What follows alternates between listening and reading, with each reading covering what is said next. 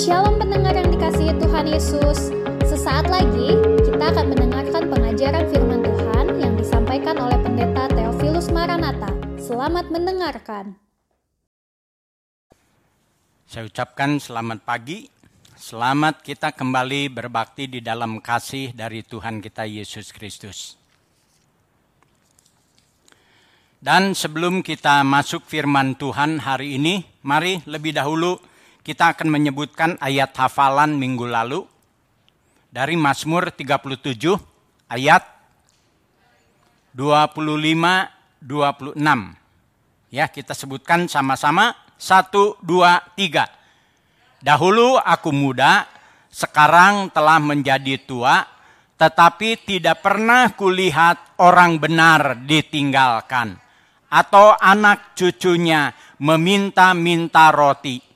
Tiap hari ia menaruh belas kasihan dan memberi pinjaman, dan anak cucunya menjadi berkat. Kalau kita percaya ayat ayat itu, sungguh menyenangkan kalau kita hidup sebagai orang benar. Sebab kalau kita hidup sebagai orang benar, kita pasti diberkati Tuhan.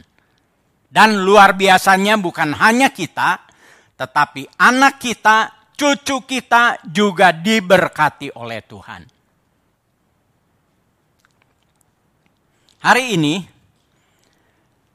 tema firman Tuhannya bersandar pada Tuhan.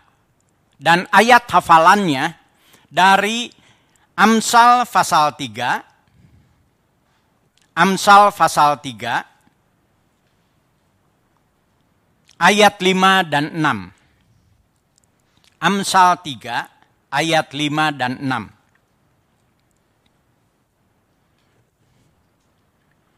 Saya bacakan ayat hafalan kita ini. Percayalah kepada Tuhan dengan segenap hatimu dan janganlah bersandar kepada pengertianmu sendiri. Akuilah dia dalam segala lakumu, maka ia akan meluruskan jalanmu.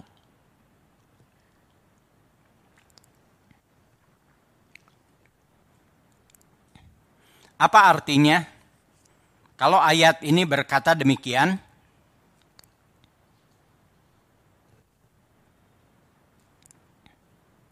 tadi ayat ini didahului dengan kata-kata percayalah kepada Tuhan dengan segenap hatimu. Hanya orang yang percaya kepada Tuhan dengan segenap hati akan menerima berkat. Saya kasih ilustrasi begini. Seandainya saya punya satu cek, ya, saya punya satu cek, lalu saya bawa cek itu ke bank, pergi ke bank. Tapi setengah jalan, apakah karena itu lalu banknya hanya akan membayar kepada saya separuh dari nilai cek itu. Tentu tidak. Ya. Sepeser pun bank tidak akan membayar kepada saya. Sampai saya terus melanjutkan perjalanan saya sampai tiba di bank. Sampai saya tiba di meja teller. Barulah pada saat itu bank akan sepenuhnya membayar kepada saya. Itu begitu. Ya.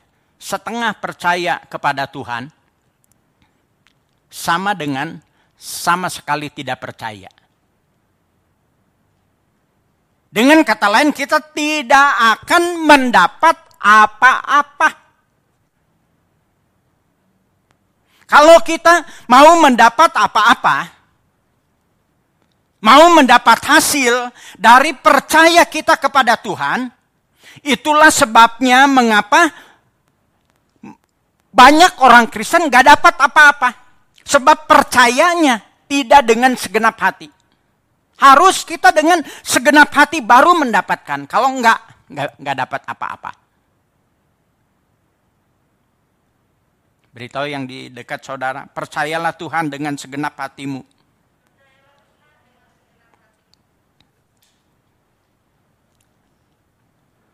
Nah, kalau kita percaya Tuhan dengan segenap hati,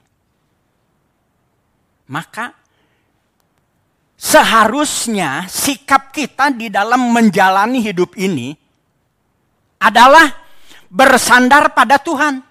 Tadi ayatnya berkata setelah percayalah pada Tuhan dengan segenap hatimu dan janganlah bersandar kepada pengertianmu sendiri. Jadi seharusnya sikap kita dalam menjalani hidup ini ya kalau kita orang percaya bersandar pada Tuhan, bukan pada pengertian kita sendiri. Libatkan Tuhan dalam segala sesuatu yang kita lakukan.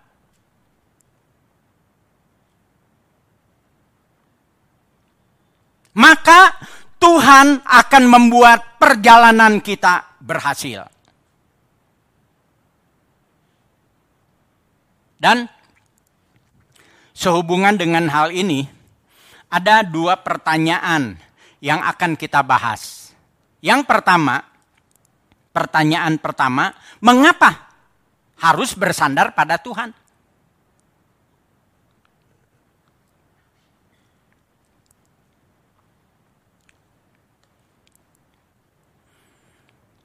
Saudara percaya Tuhan Maha Tahu?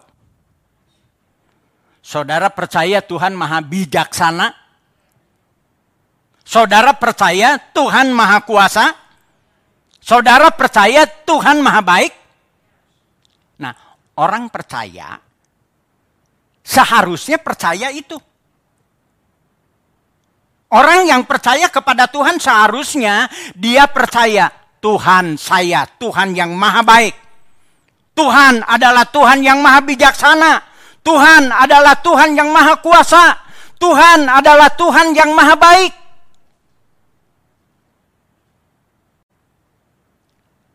Berarti kita harus percaya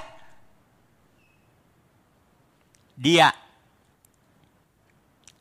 tahu apa yang terbaik untuk saudara dan saya. Dan ia bisa mengatur segala sesuatu untuk kebaikan kita.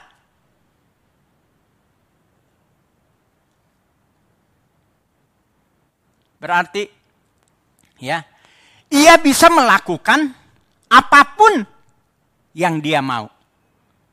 Saudara, ingat ayat hafalan yang sering menjadi ayat hafalan kita dari Roma 8 ayat 28 yang berkata, kita tahu sekarang bahwa Allah turut bekerja dalam segala sesuatu. Ya, dalam segala sesuatu Allah turut bekerja. Aktif, Allah melakukan sesuatu. Allah terlibat. Ujungnya apa? Untuk mendatangkan kebaikan bagi kita.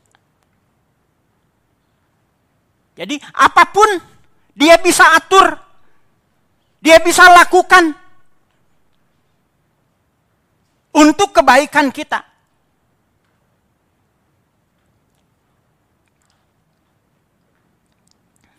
Uh, saya kasih ayat di sini Yeremia 29 ayat 11. Kalau saudara baca di Yeremia 29 ayat yang ke-11 di sana dikatakan di antaranya rancangan-rancangan apa yang ada padaku tentang kamu.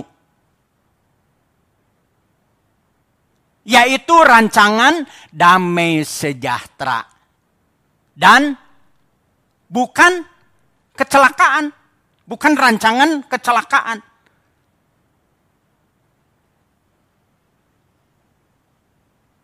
Yang membuat kita mempunyai masa depan yang penuh harapan. Jadi kalau di situ dikatakan rancangan-rancangan yang ada padaku. Rancangan-rancangan Tuhan banyak dan semuanya. Semuanya adalah rancangan kebaikan.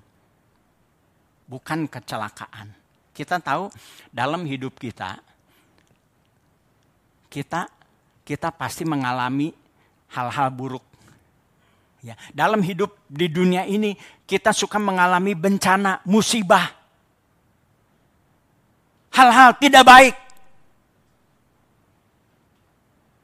Tapi percayalah, apa pun yang datang menimpa kita, rancangan Tuhan adalah rancangan damai sejahtera, rancangan kebaikan, rancangan yang akan membawa kita kepada masa depan yang penuh harapan. Amin.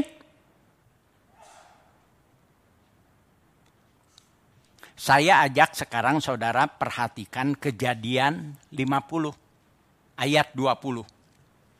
Kejadian 50 ayat 20.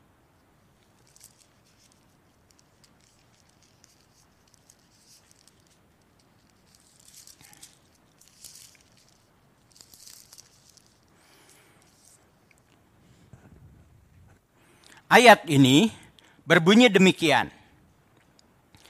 Memang kamu telah mereka-rekakan yang jahat terhadap aku. Tetapi Allah telah mereka-rekakannya untuk kebaikan dengan maksud melakukan seperti yang terjadi sekarang ini, yakni memelihara hidup suatu bangsa yang besar. Di sini ada dikatakan memang apa artinya memang? Apa artinya memang? Memang. Apa artinya?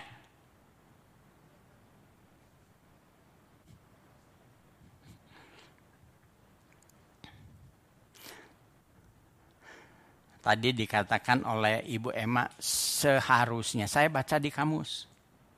Ya, saya lihat supaya lebih tegas apa artinya memang disebutkan betul-betul. Ya sebenarnya.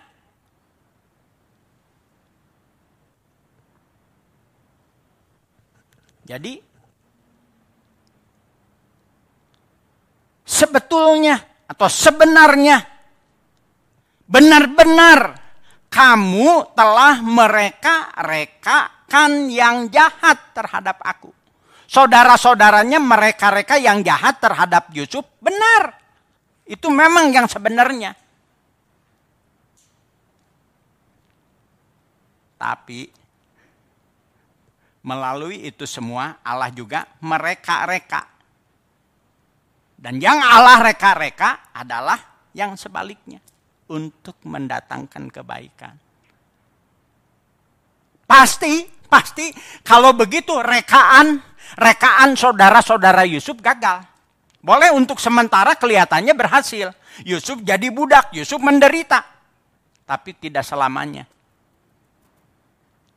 Apa yang direka-rekakan oleh saudara-saudaranya justru membawa kepada apa yang Tuhan rencanakan. Makin dekat, makin dekat kepada yang Tuhan rencanakan. Kebaikan yang terjadi bagi Yusuf.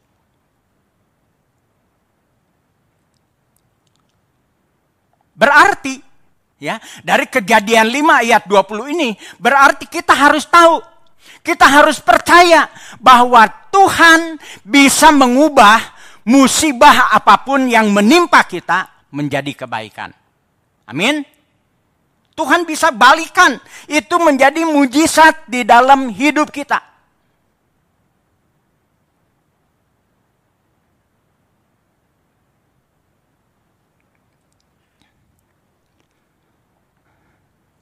Jadi kalau kita bersandar kepada Tuhan, ya karena karena kita percaya Tuhan dengan segenap hati lalu kita mau bersandar kepada Tuhan, hidup kita akan jadi tenang.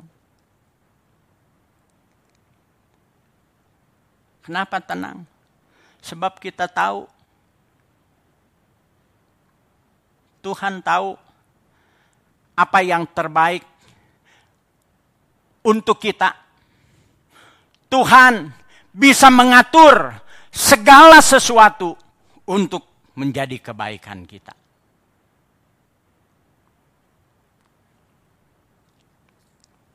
Kita nggak akan khawatir apa pun yang orang rencanakan, apa pun yang orang lakukan, ya, yang jahat terhadap kita, kita nggak khawatir. Sebab kita tahu selalu ada Tuhan yang ikut campur di dalam hidup kita. Tapi sebaliknya, sebaliknya kalau kita dalam hidup ini bersandar pada pengertian kita sendiri. Jadi orang percaya kepada Tuhan. Tapi dalam menjalani hidup yang kita yang kita lakukan adalah bersandar pada pengertian kita sendiri. Kita pasti akan gagal. pengertian sendiri itu bisa dikatakan sangat-sangat banyak hal yang kita nggak tahu. Kita nggak ngerti. Banyak pengertian kita yang salah. Nah kalau banyak yang kita nggak ngerti, banyak yang salah, bisa nggak kita jadikan sandaran? Nggak bisa. Ibarat itu sandarannya sandaran yang lemah yang sangat lemah, sang, sangat nggak bisa diandalkan, nggak bisa diharap. Kita bersandar pasti jatuh.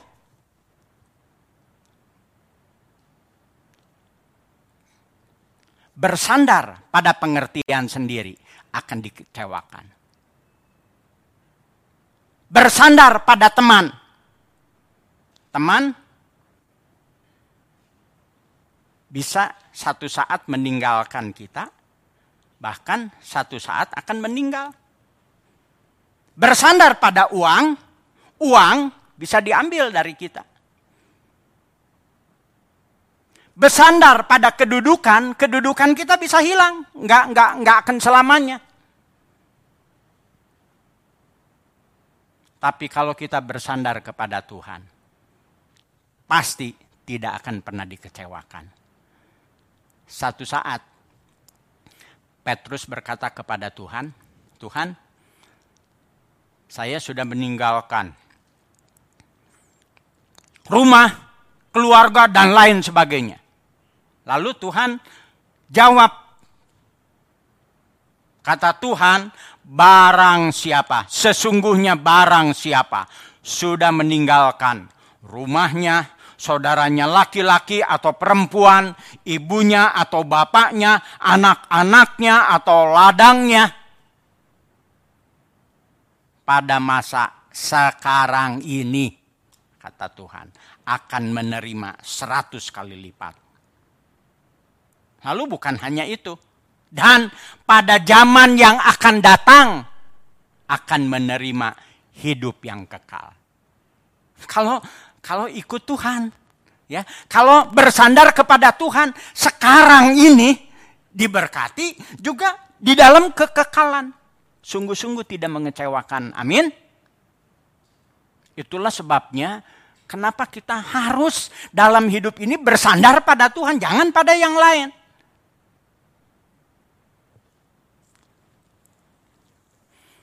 Kita lihat pertanyaan yang kedua.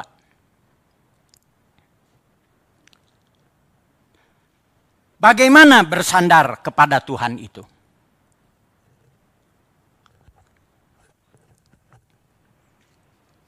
Bagaimana bersandar kepada Tuhan itu? Ayat 6 berkata, Akuilah dia dalam segala lakumu.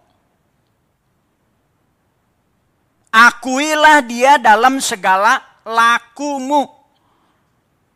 Artinya apa? ingatlah pada Tuhan dalam segala sesuatu yang kamu lakukan.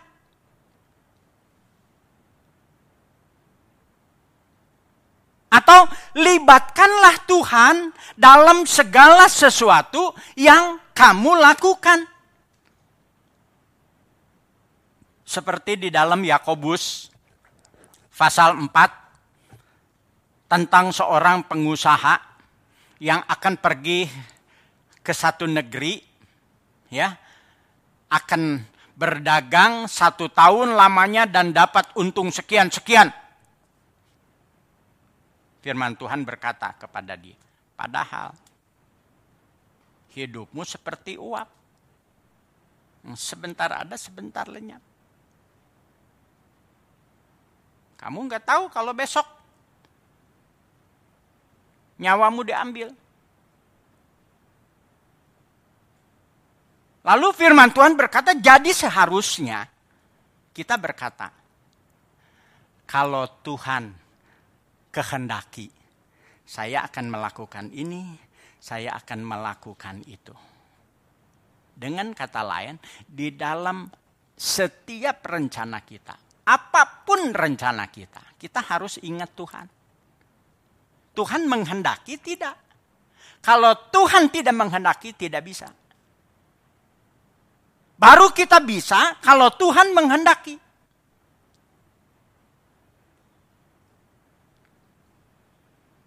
Itu yang firman Tuhan ingatkan kepada kita.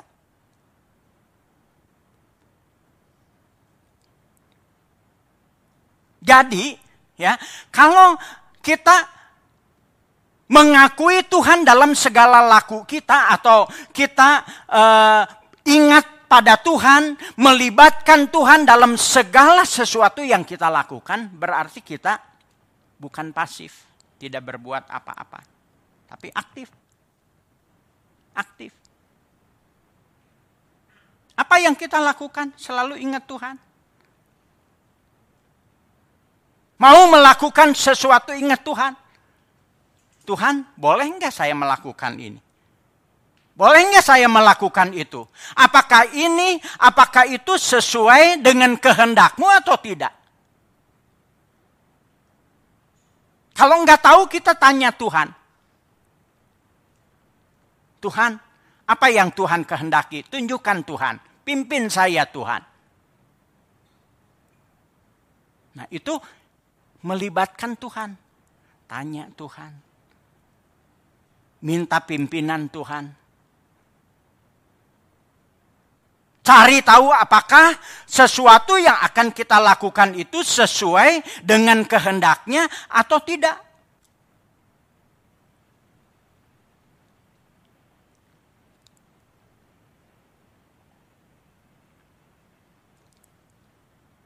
Lalu tadi kalau dikatakan akuilah dia dalam segala lakumu. Apa artinya segala?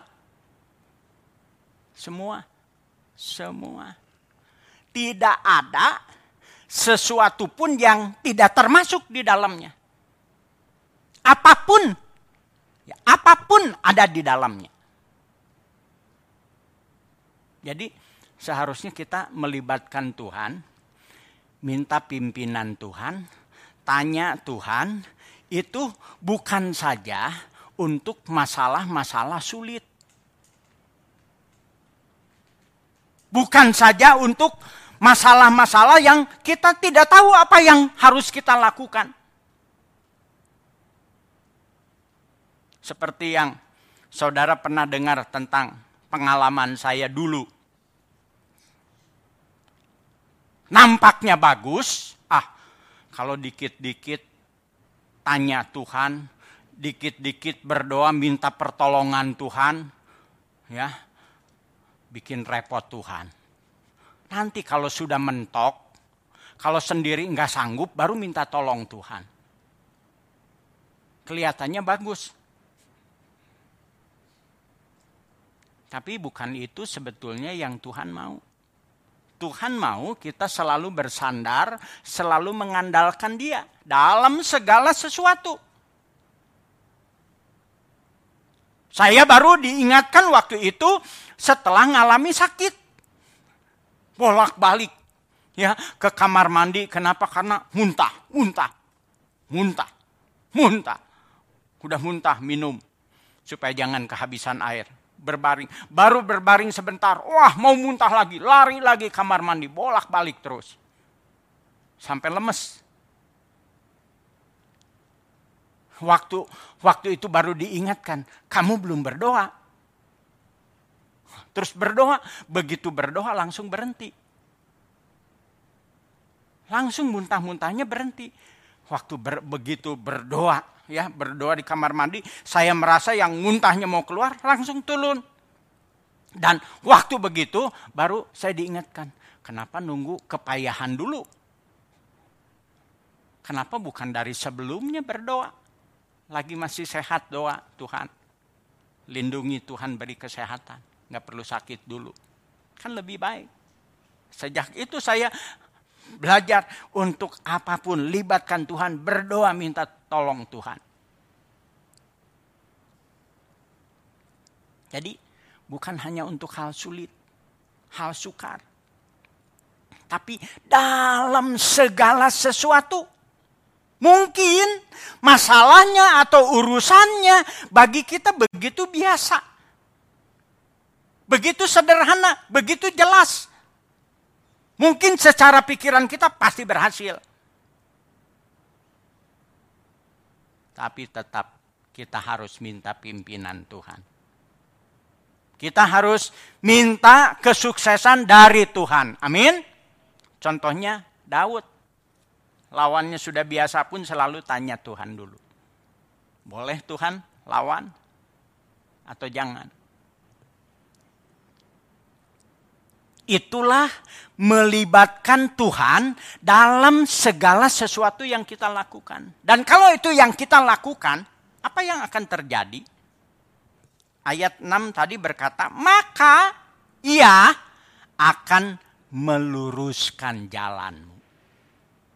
Jalan kita akan menjadi jalan yang lurus, enak, lancar, aman, menyenangkan, atau dengan kata lain juga kalau Tuhan yang tuntun jalan kita, pasti berhasil. Amin. Gak akan pernah salah jalan, gak akan pernah gagal, enggak. Pasti berhasil perjalanan kita. Kalau Tuhan yang tuntun. Ada seorang terkenal di dunia. Saya, saya percaya saudara juga kenal ya kalau saya sebut namanya yaitu Albert Einstein. Dia berkata, hanya ada dua cara untuk menjalani hidup Anda. Satu, berpikir tidak ada keajaiban. Dan yang lainnya adalah berpikir segala sesuatunya adalah keajaiban. Itu menurut dia dan kita bisa ngalami itu. Nggak ada keajaiban, bisa, bisa kita. Wah, di dalam apa pun kita bisa mengalami keajaiban-keajaiban. Sebagai penutup, saya kasih dua contoh. Yang pertama dari kejadian pasal 24. Kalau melibatkan Tuhan untuk segala sesuatu, boleh enggak melibatkan Tuhan untuk cari mantu? Boleh Ibu Emma sudah melakukan itu belum? Nah, kejadian 24. Kejadian 24 adalah Ribkah dipinang untuk Ishak. Kejadiannya Abraham panggil hambanya yang tertua. Lalu berkata kepada hambanya yang tertua. Pergi ke Aram Mesopotamia. Ke kampung halaman keluargaku. Cari di sana istri untuk anakku dari sanak saudaraku. Jangan dari orang Kanaan, jangan dari orang lain, dari sanak saudaraku di sana. Lalu, wah nanti kalau orangnya nggak mau gimana? Ya. Terus kata Abraham, Tuhan akan kirim malaikatnya jalan di depanmu Nah kalau malaikatnya jalan di depan mimpin pasti sampai nggak ke sana? Kamu pasti bisa sampai ke sana akan dapat.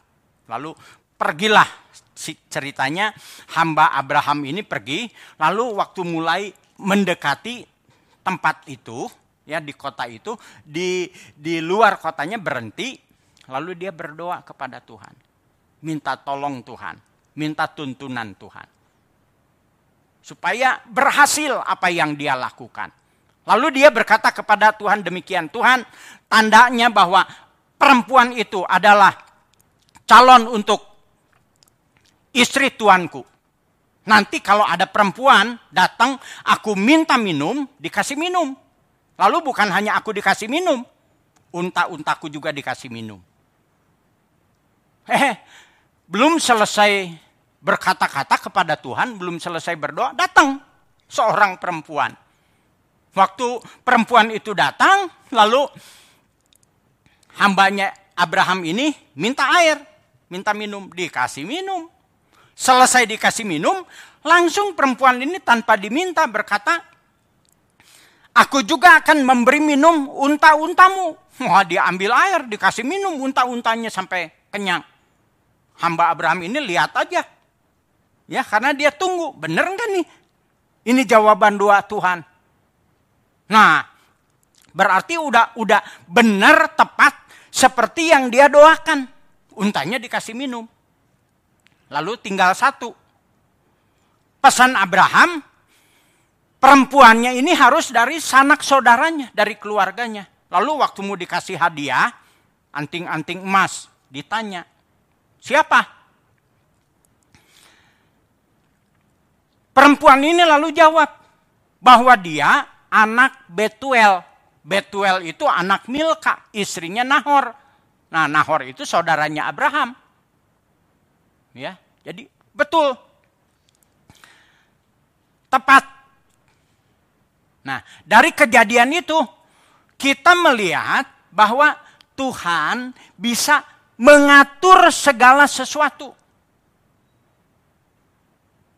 Yang tadinya dipikir oleh hamba Abraham itu nggak mungkin. Harus dari keluarganya, ya. Tempatnya juga nggak tahu, rumahnya di mana nggak tahu hanya tahu tempatnya kotanya. Tapi ternyata Tuhan bisa atur. Sehingga apa yang diinginkan, apa yang direncanakan bisa berhasil. Tuntunan Tuhan luar biasa. Amin. Percayalah, dalam hidup kita ada tuntunan Tuhan. Malaikat Tuhan itu ada bersama dengan kita. Amin. Lalu contoh kedua yang luar biasa dari Yohanes 21 ayatnya kalau kita baca mulai ayat 3. Waktu itu, ya waktu itu setelah Tuhan Yesus disalibkan, lalu murid-murid kumpul, Petrus berkata kepada yang lain, "Aku mau pergi nangkap ikan." Terus murid-murid yang lain berkata, "Aku juga mau ikut." Pergilah mereka nangkap ikan. Lalu Semalam-malaman mereka tidak mendapat seekor pun. Firman Tuhan berkata mereka pergi menangkap ikan. Nangkap bukan mancing. Kalau mancing nungguin. Kalau nangkap mereka itu nelayan pakai jaring. Ya pakai jaring. Dan pasti kalau semalam-malaman mereka sudah lempar sini nggak ada, pergi ke sana lempar sana nggak ada, pergi ke sana lempar sana, terus keliling keliling di danau itu. Kalau semalam-malaman entah sudah berapa puluh kali mereka melempar jala. Padahal mereka nelayan ahlinya. Semalam-malaman satu ekor pun nggak dapat. Lalu ayat 6, Tuhan ada di tepi danau, ya Tuhan datang, mereka nggak tahu itu Tuhan, Tuhan tanya, ada lauk padamu?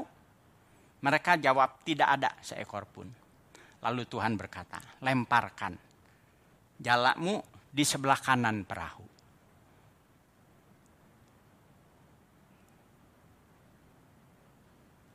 Mustinya, ya kalau sudah semalam malaman, nggak dapat. Lalu tiba-tiba ada orang asing yang nggak tahu siapa, lemparkan jalamu di sebelah kanan. Mestinya mereka berkata, udah dari malam lempar sana sini. Kalau udah lempar sana sini nggak ada, yang ada di pikiran mereka apa? Kalau saudara yang jadi mereka udah udah keliling ke mana-mana lempar jala berpuluh kali nggak ada nggak dapat satu pun. Yang ada di pikiran saudara apa? Nggak ada ikan, nggak ada ikan. Tahu di mana ikannya. Apakah saudara akan berpikir bahwa di sebelah kanan saudara, perahu saudara, ada ikan sangat banyak? Nggak akan berpikir. Kita nggak akan berpikir begitu. Yang kita pikir nggak ada ikan. Saya dari kisah ini melihat ya gambaran itulah contohnya kalau kita mengandalkan pengertian kita sendiri. Pengertian kita, pengalaman kita, kepandaian kita. Semua dikerahkan nol hasilnya. Percis seperti Yohanes 15. Ayat 5 berkata, di luar aku, kamu tidak bisa berbuat apa-apa. Kamu akan berbuah lebat kalau tinggal di dalam aku. Dengan Tuhan akan berbuah banyak, akan berhasil. Di luar Tuhan tidak bisa apa-apa. Nol. Murid-murid ngalami sepanjang malam. Semua kemampuannya dikerahkan. Nol. Tapi waktu Tuhan berkata dan udah nggak pakai pengertiannya sendiri lagi. Nggak pakai pikirannya bahwa nggak ada ikan. Nurut saja. Lempar saja. Ternyata dapat ikan sangat banyak.